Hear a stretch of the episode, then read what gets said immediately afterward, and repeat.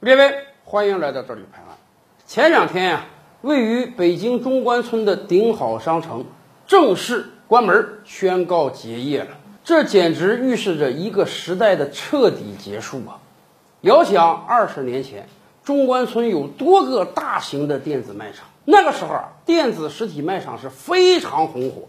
整个世界刚刚进入到互联网时代，中国也刚刚进入到电脑时代。尤其是中关村周边有各种各样的大学，大学生们最愿干的事儿就是周末到这个各大电子卖场中买光盘、买电脑配件、买各种各样的新奇电子产品。甚至今天知名的互联网企业京东，当年就是在这里起步的。刘强东当年讲：“我的第一个公司，我的公司面积就四平米大，就是一个柜台而已。”然而，从某种意义上，我们也可以讲，正是起步于中关村的京东，彻底的把这些电子大卖场全都干趴下去了。为什么？因为电子产品几乎是啊最适合在网上销售的。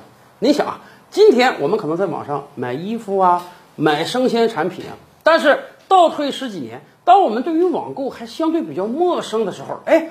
电子产品那真是非常适合于网购的。一方面，人家是标准化的，你这个电脑是哪个厂家生产的，这个主板是哪个厂家生产的，很少有山寨厂家呀，品质是可以得到保证的。另一方面，价格也相对是比较公开透明的。结果，当网上卖的一团红火的时候，传统的电子卖场是越来越惨了。没办法，规模上你比不了人家。人家动辄是上万人的大企业，你就是一个一个单打独斗的小柜台，拿货价你就比人差远了。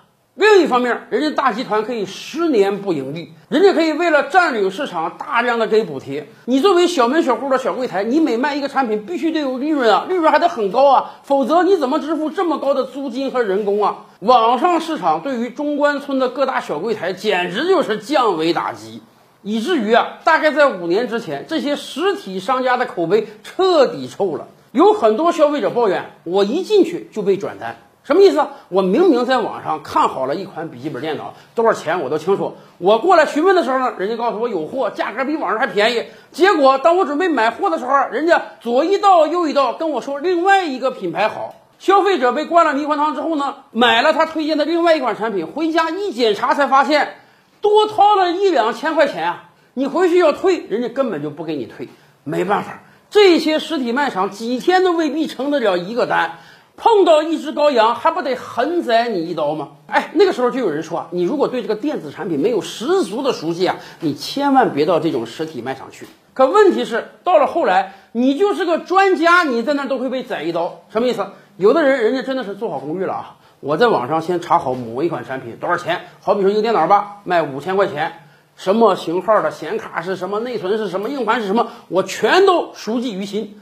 到了卖场之后呢，我不听你的任何推荐，我说我就买这一款，除了这一款我什么都不买。结果一问价格，人家说四千五就卖给你。哎呦，真有这种便宜事儿吗？有人就去买，等你钱也交了，票也开了，人家给你拿了一台你要的电脑，结果开不了机，人家可能告诉你。这个产品可能有问题，但是呢，我们不能给你退钱。这样吧，你不行再添俩钱儿买另外一个产品吧。也就是说，哪怕你对这个电子产品异常熟悉，你也免不了被宰上一刀。没办法，到了后期，这种实体卖场实在是已经异化了，正常人是不会去买东西的，所以他们碰到一个过来买东西的人，一定得狠宰一刀，才能摊薄自己的成本。